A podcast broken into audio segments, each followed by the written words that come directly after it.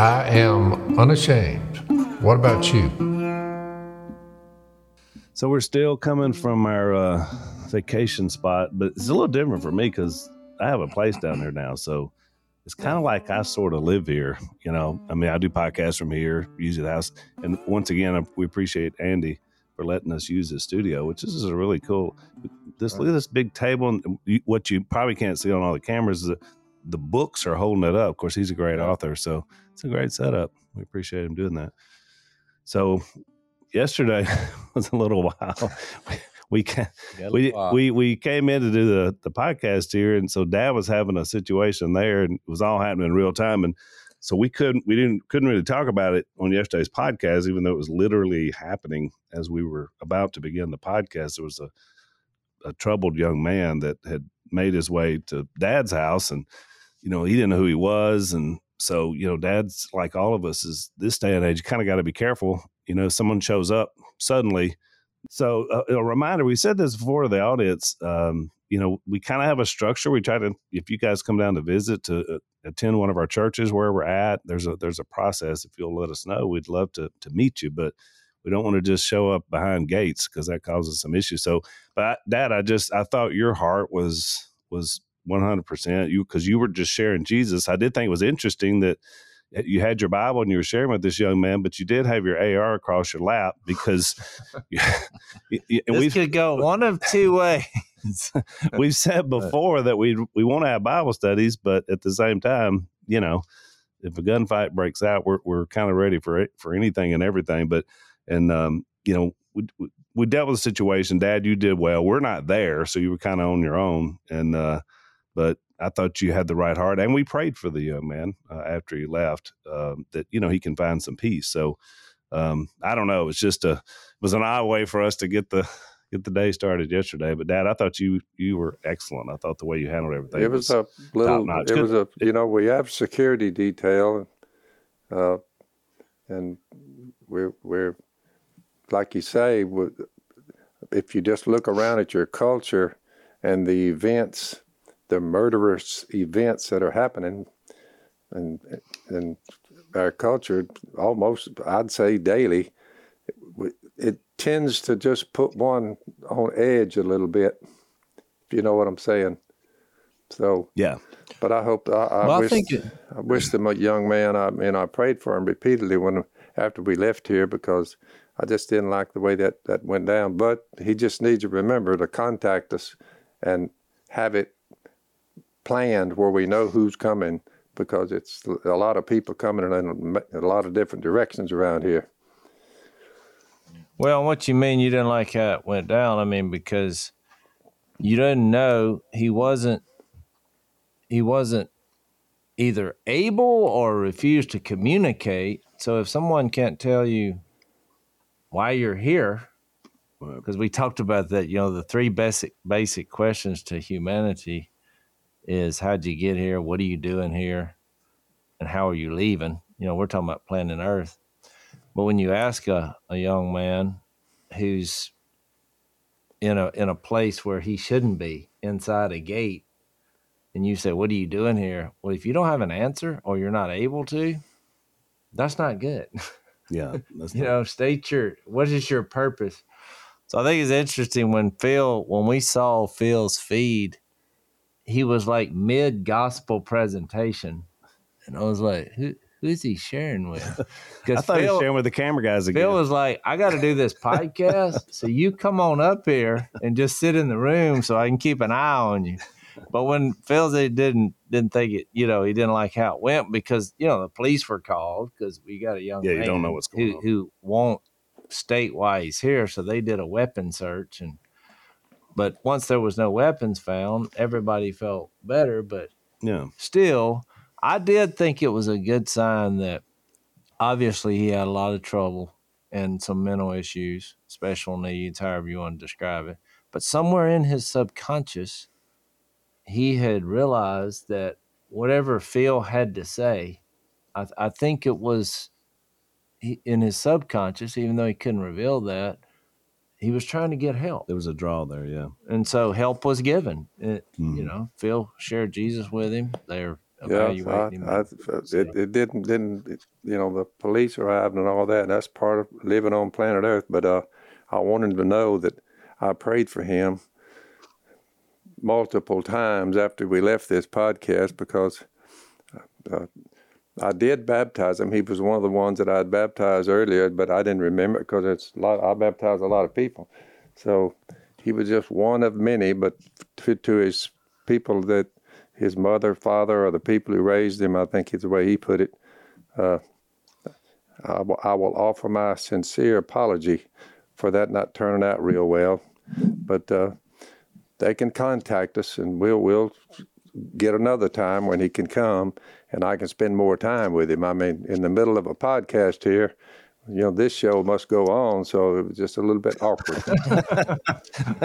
yeah, that's why we kind of. Well, you did great. I mean, once y'all made the link to his family, it had a happy ending. I love the young Mark. I love him. I mean, yeah. I really do. You know, and I I prayed for him, and uh, he had some issues with drugs in the past and all that, but uh, so he is one of many that I've sat down and counseled with, but the timing was just a little bit off as far as me just stopping what I was doing. And so, but I wish him well. well. It's another reminder.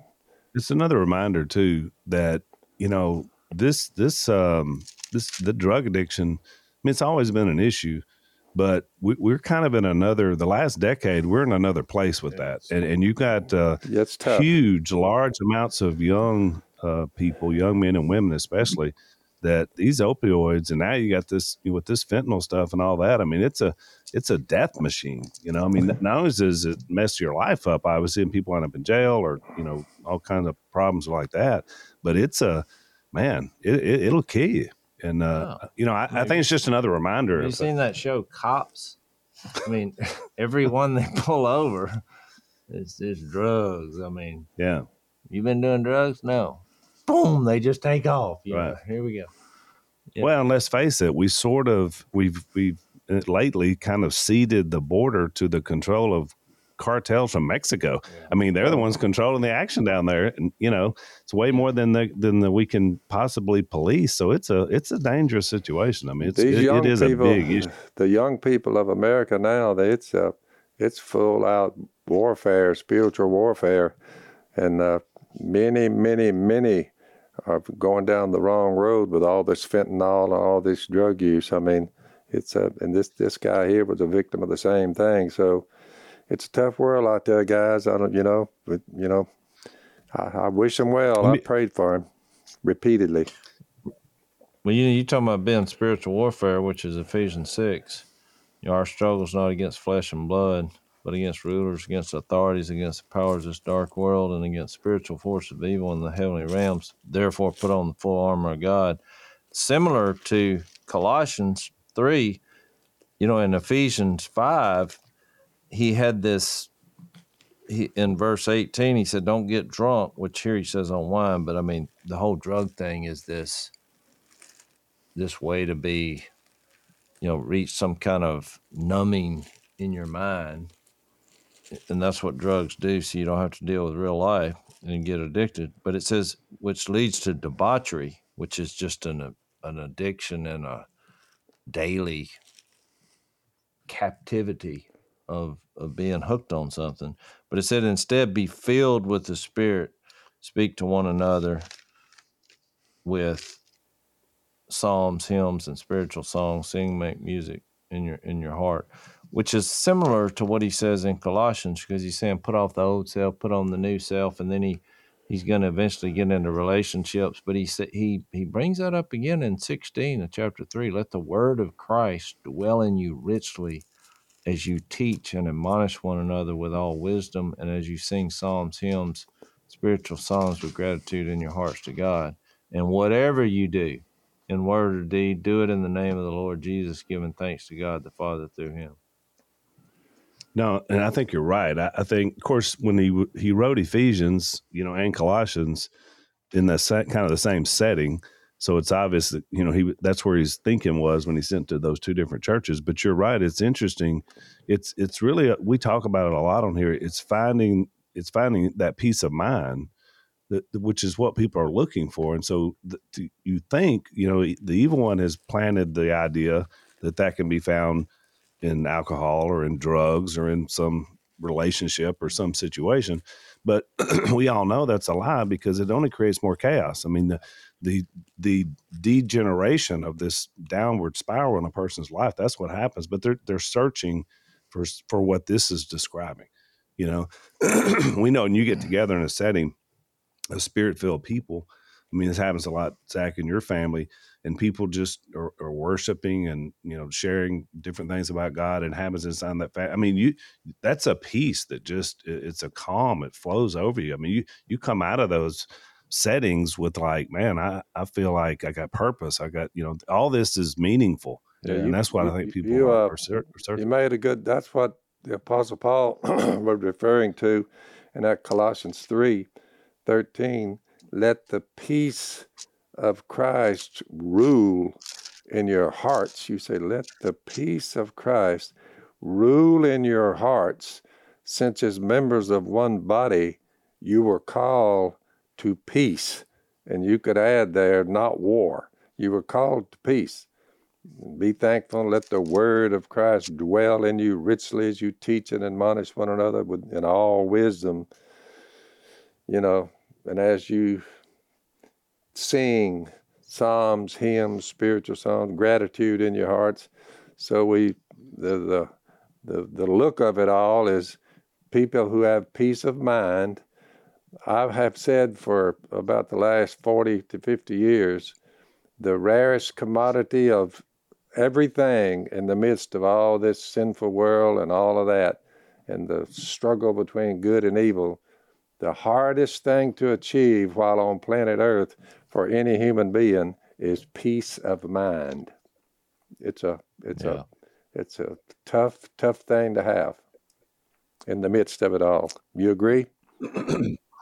I agree, and and I think that's that, that's not only in a person's personal you know experience, but then as a culture you see the same thing. That's why we talked about before whether it's politics or you know cable news or whatever it's always there's never peace it's always war that's right it's always the war of ideas where you get little done or solved and it just kind of keeps you riled up all the time and you know? if you if you and if you fail to run up on jesus uh, the colossian writer saying you'll never have any peace peace of mind between you and God and between you and your family members and your culture.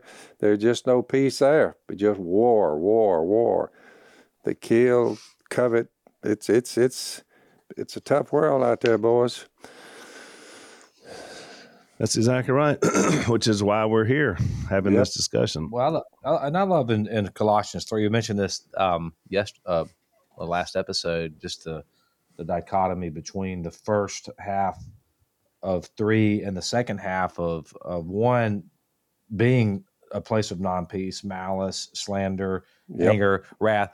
I think about that movie um, Mad Max. You know, you look at kind of uh, the, what what does it look like in a world where the, it's just every man for himself. Every person is just out to consume what they can consume. And it sounds good until you really consider what that world would look like. I can do whatever I want to do complete you know complete lawlessness. Whatever I want, I can do. When you watch a movie like Mad Max, this apocalyptic scene, this dystopian type movie, that it doesn't look appealing to me. It looks very scary. That I mean, everywhere you turn, you got to watch your back. It's the opposite of peace. And then you juxtapose that with life in the kingdom, where it, there is this tranquility, there is this this peace of mind that Phil talks about, and I think the peace comes from finding um, Al, you said it, finding meaning and finding context in the world. So he says here. And Hang on, Zach. Let's take a break. Well, we're uh, all of us, I think, at some point in our life have been in a place where we've needed some wise counsel. Mm-hmm. That'd be fair to say. Hundred percent. Um, you know, we uh, and we've provided counsel for others as well because of some of the blessings we've received. Um, and people need that. A lot of people get burnt out. They have lack of motivation. They get irritable. They get fatigued, and they're like their relationships begin to suffer. And so, we want to be able to provide something uh, from one of our sponsors called BetterHelp that allows people to be able to have therapy and do it online. And um, because it's not always easy to to find therapists, uh, and it's it's also sometimes unaffordable for people. So, uh, this is a great uh, customized online therapy. They offer video, phone, live chat sessions with your therapist. They can match you with someone, and within 48 hours, you can be uh, be helped. So, we want you to check these guys out. Our listeners are going to get 10% off their first month at BetterHelp.com/slash/unashamed. That's Better H E L P betterhelp.com slash unashamed.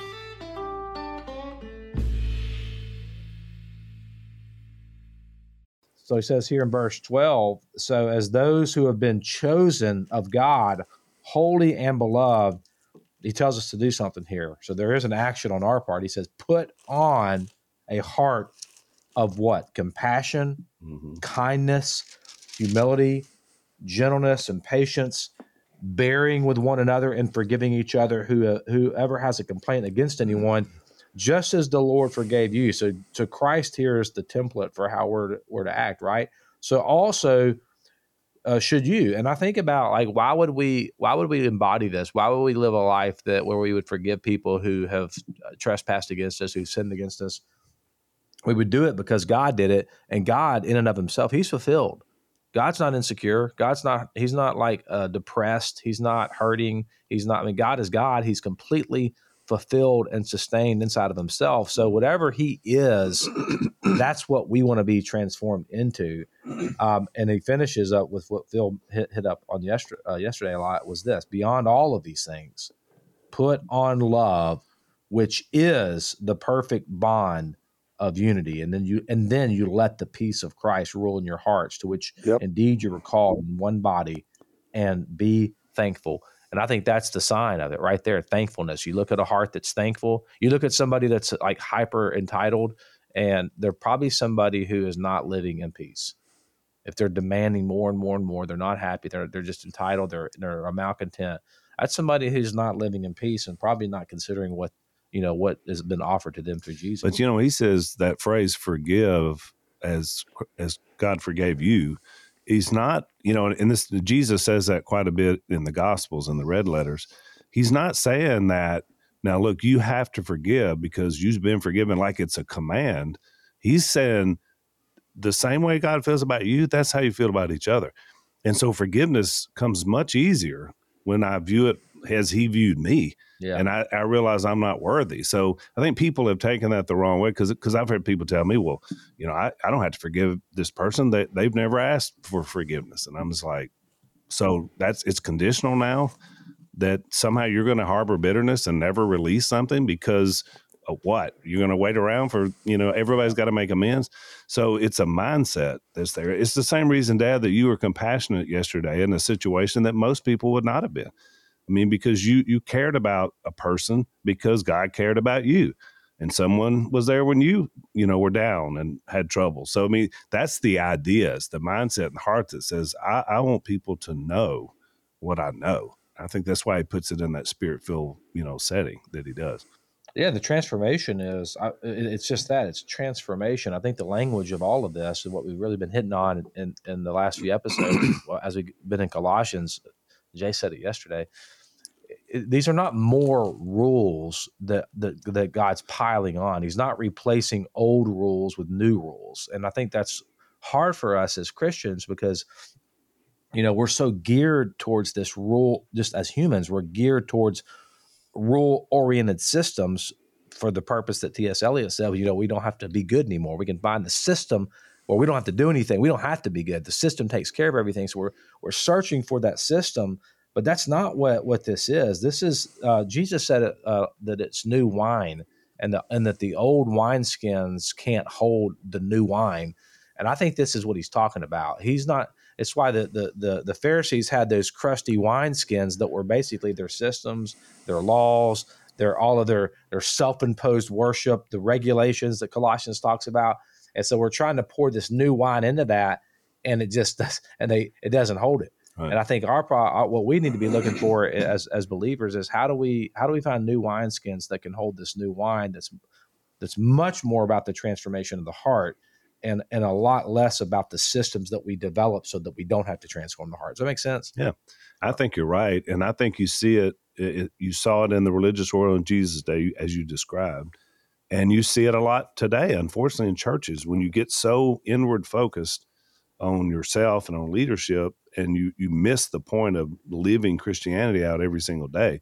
And it's uh, I think it was maybe Tucker Carlson. Somebody recently said something that I had not thought about, and he was talking, of course, in politics, but you could apply this to anybody. He said, "When's the last time you saw a politician talking about anything and trying to put forward something that didn't make them more powerful?" Yeah. whether it's a party or whatever. And I thought, man, that's that's what people do. It, when you when you're making it about you and making yourself more powerful, that's what the Pharisees were doing. I mean, they had they were set up. That's why Jesus kept calling you hypocrites. You got this for you, but you got this for everybody else. And that's exactly what you see, whether it's political or something else. Is if it's only about making me more powerful, instead of saying, I want to make you more powerful. Yeah. I want to empower you. I want to I want to make your life better you know, for the right reasons and not to make me more powerful. And so I, I just, that struck me looking at it through a spiritual lens is I, when I'm with somebody else, I don't want to increase my power over them. I want them to be empowered yeah. when it comes to Christianity. Well, that's a good word for the church right now. You think I, I, I think we're kind of in this phase. The church is always kind of deconsolidated, you know, really since the beginning of, of its inception. If you think about um, the what was it the Great Schism? What Eastern Orthodox broke off from Catholicism, and I forgot when it was, but uh, ten. I won't say 1026, but that's probably too early. And then you had the Reformation movement, mm-hmm. uh, which was the birth of kind of the Protestant Reformation movement. Then, then beyond that, you Is had that the 1500s. Yeah, then yeah. 1500s. And you had like the, the, the, the, circuit riders of the Methodist Church, the Restoration movement, which yep. we came out of, and yep. which is a further deconsolidation of power Right. And then now you're seeing it even more kind of a of, of deconsolidation of denominations. And it's like, I think that, that that's a good thing in a way. You see what's happening right now with the Southern Baptist Convention with the sexual abuse scandals, and which is just horrible. Yeah. You know, and you think, man, how does this, how, how does, even in the church, it's like been this consolidation of power. And I think what you know what what the, Paul's getting at is is something completely different. It's like sacrificial as modeled by Jesus, who had all power. Yeah, I mean, Jesus had all the power he's the son of God. He is the supreme being. He is the, you know, through him and by him, all things were made. In the beginning, it was the word. The word was with God. The word was God. And, and that, and, and the word became flesh. I mean, just, just the humility of that, that statement alone, that the word became flesh. And, and that's what we're to model. And, and it's not modeling it like, um, let's do this so that we can earn favor. I think what, what this, Paul's getting at is when you model that type of sacrificial life, the kind that Jesus lived, that is where you will find fulfillment. It's in that type of sacrificial service and laying out of yourself and emptying of yourself. Philippians chapter 2, Christ, who being in very nature God, didn't consider equality with God something to be grasped, but made himself nothing. When we embody that, I think what Paul is getting at is that is the good life. That is where you find what Phil talked about the peace of mind that is the rarest of all commodities. The reason why mm-hmm. it's rare is because we're living consumptive lives. Where we're trying to ingest and just consume as much as we can. Let me, and Paul's like, that's not where it's found. Let me tell you what's interesting, and y'all can maybe answer this, but if you just look, you look at a, a book, a little letter, like Colossians. Colossians, and, and, and someone added chapter one. He was just writing this this material down. So here he is, he's in prison, he's writing these letters. You just think in a computerized world right now, looking back at a couple of thousand years ago, you have a guy, he's sitting there and he writes his letter. Well, the chances of that material coming forth from a prison cell are just chained up in a dark space. There was no lighting and all that. I mean, when it when it got dark, it was dark all over. Just think about how the writings in this book that I have in front of me and y'all have in front of you, and we're reading how to behave, who Jesus is, what are the odds all that material and look it was like what 1000 1600s uh, 1600 AD before they actually got this material in book form. Can you imagine trying to gather the material we now have in front of us? How in the world did did did God make it possible that this material could come in out of sitting on the side of a river somewhere, locked up in jail, and it all comes together in one book? 1,600 years later. When was the first Bible made? When, if you, when was the first, where was the first copy? And then it just took off from there, and we all have one in front of us. You're like, just that to get this material to the human race, covering the years that it covered, all the way back to the law of Moses we mentioned yesterday, 2,000 years before Jesus showed up. How in the world is that even possible, Al? well, it's almost like it was a a divine plan, wasn't it, Dad? What are you talking about? Was it a divine plan? And and what was going on as far as the material? This letter actually got to the people at Colossae, and these letters it, it made it to the Ephesians you, you, at Ephesus. You, you, understand what I'm yeah. saying? How in the world did the material yeah. flow at the the the pace that it had to flow in order to come together. You're talking about a, uh, only God Himself could have made that possible. I mean, we're in a computerized world, materials running at warp speed in every direction. But these people, I mean, he, they didn't even have a paper. I don't, I don't even know how he got the material, what he put it on, how he wrote it, and it and it make its way to us 2,000 years later. I can't even figure that out. But you read the material and you say, whoa. So you talk about, to me, that's the strongest statement that, that God is real and there's nothing impossible for him. I mean, that would no, be I very agree. difficult let's, to do. Let's take another break.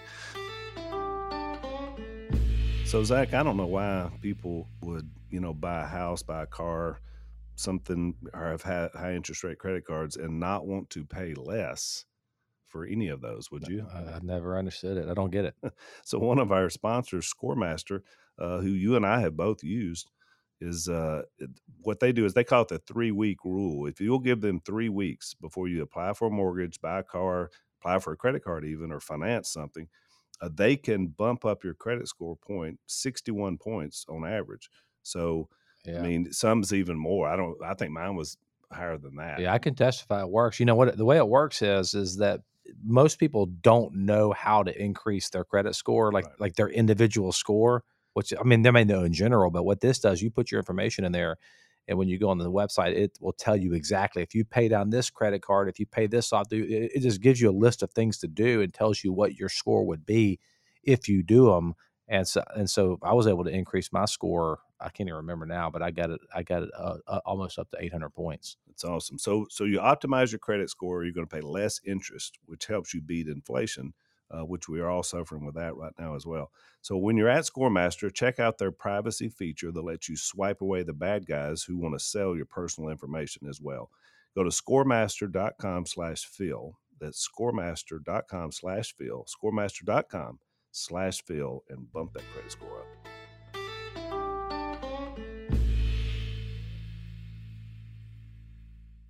no, you're right, Dad. And, and um, I tell you, for for the listeners, if you find yourself in Washington D.C. for any reason, you need to go to the Museum of the Bible because what Dad just described, the the Green family and a lot of other people have have built a museum with like seven stories yeah. of telling the story of the Bible, just what you were talking about, Dad.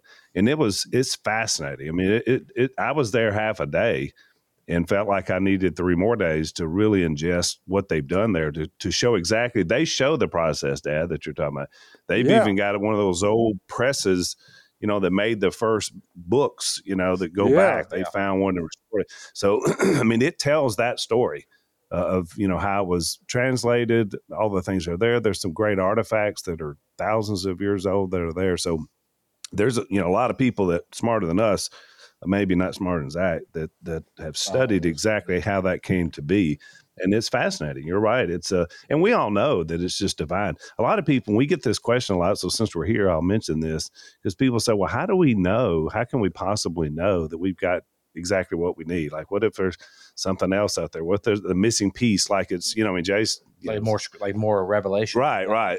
and so because we can read, we can re- read this material that came out of some strange places where it was written Al, you had a little sheet the other day said this material was written down. You mentioned some in prisons on a, you know, uh, uh, under captivity, running and trying to save your life, and every one of them was slaughtered before it all went down. One lived, but you say the material flowed out without computers. I mean, it's yeah. amazing, just amazing. But the material reveals a person. And I think yeah. that's when people are looking for more material, I, in my opinion, they've missed the point that this all points to a person. Yeah. yeah. I mean, if you read the similarities between what we're reading in Colossians and just take Philippians, because we talked about the drug world and the young people and the party scene and the social media, and it's me first. And it, if you see how what he wrote almost 2,000 years ago in Philippians 3, he says, and he says he's in tears because many live as enemies of the cross of Christ. That's verse 18. And he says, Their destiny is destruction, their God is their stomach, their glory is in their shame, their mind is on earthly things. Mm-hmm. Well, you see that today. People oh, doing yeah. shameful things. And you think how this starts off. I mean, as a young person, they want this acceptance. They want to be a part of a community. So what do you do? You go out there and go to these wild parties, and it, it's almost like revolutionary every generation that these group of young people. I mean, we make jokes and say we got to go sell your wild oats or whatever, but it just seems to be the same pattern, doing the same things, and a lot of them there's no satisfaction there, so they keep doing more and more things. The next thing you know, you're hooked on drugs, you're off selling yourself just to pay for your habit. And you say, where did this all start? They were looking for some kind of community, being a part of something, having fun. Well, on the contrast, he says, our citizenship is in heaven, and we eagerly await a Savior, the Lord Jesus Christ. Well, he, he always goes back to the person that we believe in and that we're waiting on, and why this is written who his power, through his power, can transform and bring everything under his control, including our lowly body, so that they'll be like his glorious body. So then in chapter four, he makes a reference to his fellow workers. And I love how he depicts who they are. He says their names are written in the book of life. You're talking about community and being a part of something. Yep. And so then he says in verse four, rejoice in the Lord. And always, I will say it again, rejoice. So, by, by contrast, when you look at our young people, this whole party scene starts in in an idea of having fun. Oh, I just want to go out and have a good time. We're having a good time. You see, you see it portrayed on TV like that. Well, what does it lead? It leads to a lot of anxiety and flashing lights and drug addiction and you know babies out of wedlock who are just yep. forgotten or aborted or and all this happens. And so then this anxiety and bitterness and guilt takes over. And so he says by contrast don't be anxious about anything. Well right before that he says the lord is near which i think is a is a powerful statement. Because most of the times when there's a lot of mischief and there's a lot of sinning going on people in their subconscious view the lord as way away mm-hmm. if if in existence at all now whether he's talking about the Lord is near by our physical death, we we will encounter him, or he's just he's near because he is near. I mean, right. if he's in all and overall. So this says, "Don't be anxious." And then in verse seven, which was the point I was trying to get to, and the peace of God, which transcends all understanding, will guard your hearts and your minds in Christ Jesus. And then he goes through all these qualities whatever's true, whatever's noble, which is in comparison to Colossians 3, set your mind on things above. Whatever's lovely, whatever's admirable, if anything is excellent or praiseworthy, think about such things. so, and then he says, and the God of peace be with you. And just to finish this thought up, because you think about why people turn to earthly things. When he gets to verse 12, he says, I know what it is to be in need and I know what it is to have plenty. Because you see that even in the world. A lot of people who are quote unquote spoiled, they become rebellious. And a lot of people who are in need are bitter or in situations that cause them to want to just not give a rip, you know, in the world. But he says, I have learned the secret of being content in any and every situation, whether well fed or hungry, whether living in plenty or in, in want. And you say, well, what is the secret? This fact I can do everything through him who gives me strength. Yep. Mm-hmm. you see that tattooed on a lot of people. yeah, but I think they, I think a lot of people misunderstand that verse. But that, but that, I mean, yeah, when you think about the the depth of what he's saying there, yeah. Well, he's pointing to the Lord Jesus. That's he it. keeps pointing it's like when you you have to it's read all those things, verses. It's more about yeah. So I think most people, people like what what is it? What does it say for my life? What do I need to do? What do I need to check the boxes? Oh, I believe. You know, I've, I've studied the script. You're missing the point. This is leading because they're saying what what can I uh, autonomously um, on my own. What can i accomplish that i want to get done yeah. with jesus? Uh, but it's like you're, you're it's that's not the point. The point is it's, it's union it's union with christ. It's it's union with him. That's why i like hang on a second. Let's take a break.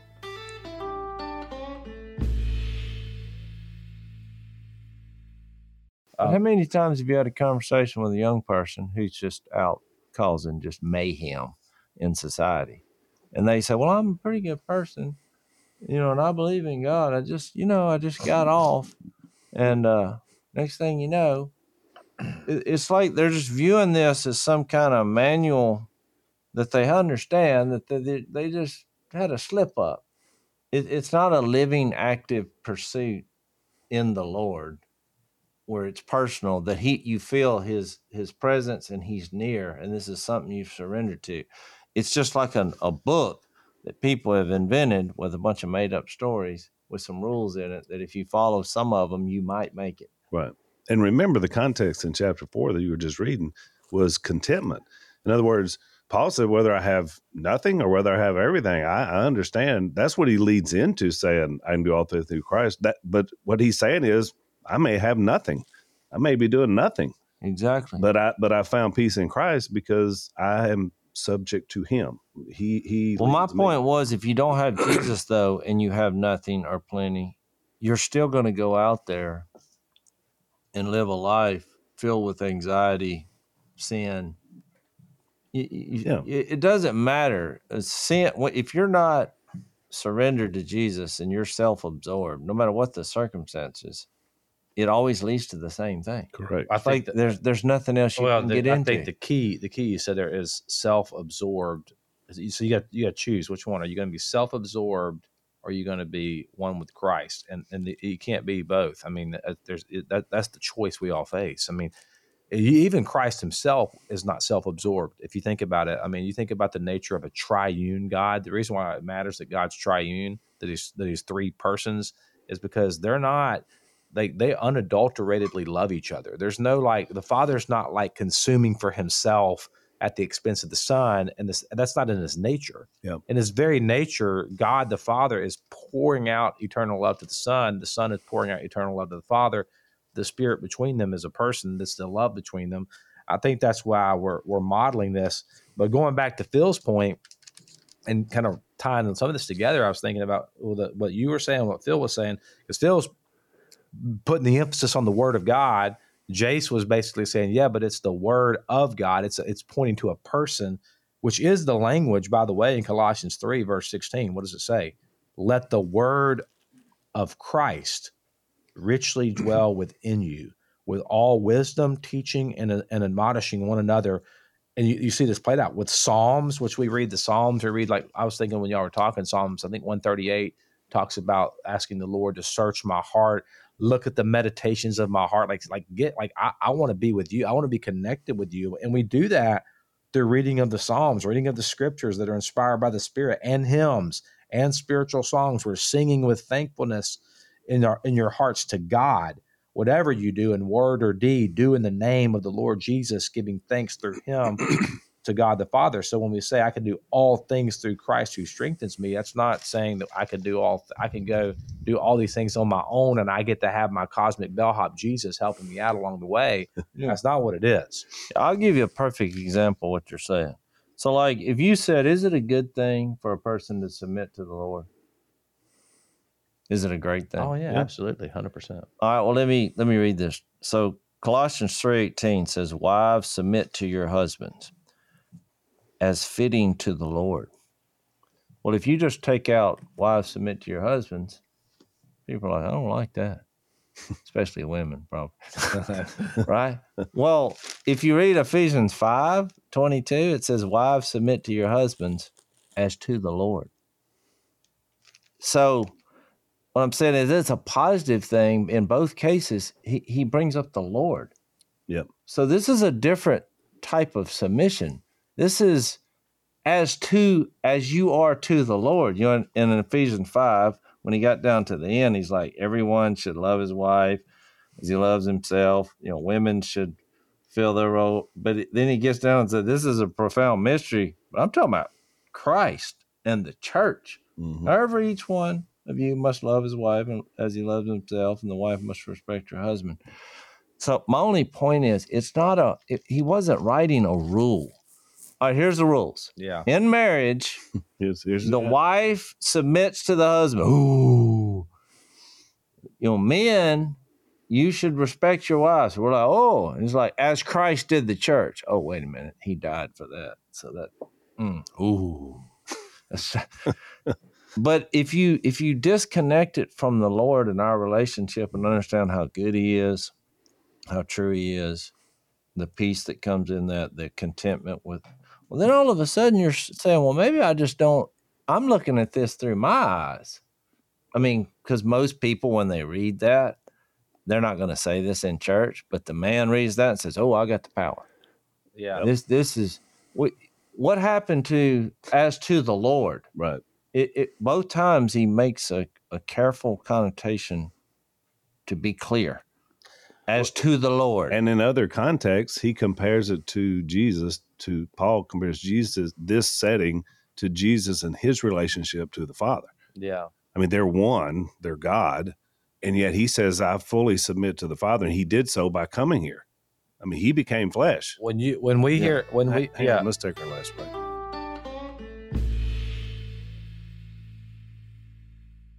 Yeah, and Al brought this up earlier about the power dynamic. I mean, this that's one of the probably the biggest shifts that we would recognize culturally today with the new wine that we don't have the wineskins for. Is there is a a shift in the power dynamic? Not a shift. There's a obliteration of the human power dynamic and an institution of of God's power dynamic, which you see and uh, I think we should spend, probably break this down more in the next episode because we don't have the time today. But you see it in verse 18 through 25 because there's some controversial stuff in there, right? There's yeah. a lot of things in there that I when, when, I read it, I was like, oh great. It's one of the, the dangers of of going through the Bible verse by verse. You have you have to deal with the text. Yeah. And so you, then you get to verses about women submitting to their husbands, and uh, I go, oh my gosh, I don't want to talk about that, or or this whole thing about slavery and and, and all that. But I think, which I think we should we'll, we'll get into next episode. But I think what the bigger issue here is is that if you don't understand what we've been talking about in terms of of being one with Christ and that Christ is the head of all things, then when we get the conversations about submission, I mean it's it's going to sound horrible. Yeah. Because but but then when you start thinking about well, what about Christ, the one we serve, the one that we worship, the one that we call the supreme sovereign King of the universe, like what about that guy? Did he submit?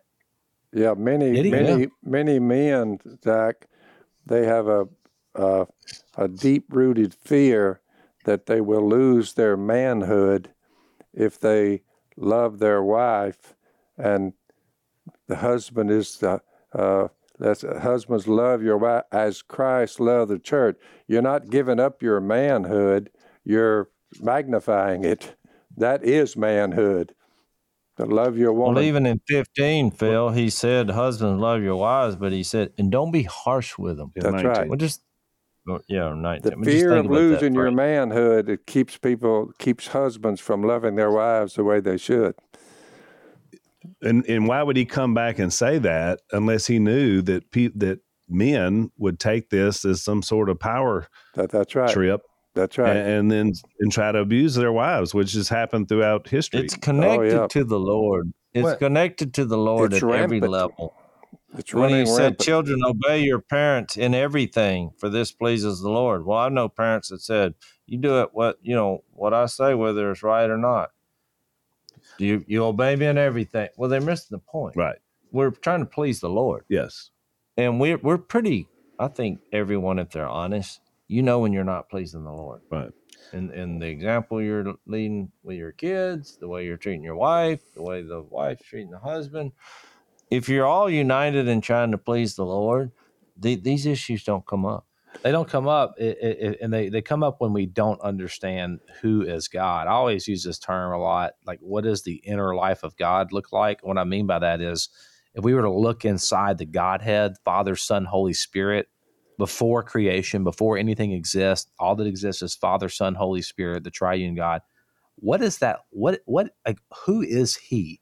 Like because you know it's it, you have the idea in the Old Testament, Genesis one, it says uh, when he says let us, which is a, a plural term, let us make man in, in, our image, and then it flips to singular. It says then he created them both male and female. Yeah. So you get this idea of of one and many diversity and unity all in the same being. You think, what like what what is going on there? And I think it's why we don't understand these concepts like submission, because when we hear submission, we th- automatically think, oh, I'm losing power. And then we think, oh, if I'm losing power, that's a bad thing. Well, why why is it a bad thing to submit? The reason why it's a bad thing to submit for the, why we have that connotation is because we have seen people submit to authorities and be abused. We've seen we've seen it in the church. I mean, look what's going on right now in the Southern Baptist right. Convention we mentioned earlier. You have all these massive scandals. Um, and it's happened in a lot. Happened in the Catholic Church too, right? Where you have these people in positions of authority, and then that people are submitting to their authority, and then and then abuse happens. Even in our own marriages, even in our own relationships, we've been we we have taken. I, I've not parented my children 100% correctly. I'm telling you, I, at times in their submission to me, I have treated them harshly. I've exacerbated them. I've, which uh, is the next verse. Which is the, the next verse, right? We've all done this. Um, and so we like the reason why we hear the word submission and immediately we're like, that's bad, is because we've hurt people and we've been hurt by people. That's not possible inside the Godhead. So, so submission is a word that if we're going to have the discussion about submission, I think that word needs to be redeemed, we need to understand what does submission look like, not in an earthly context where there's abuse and right. scandals.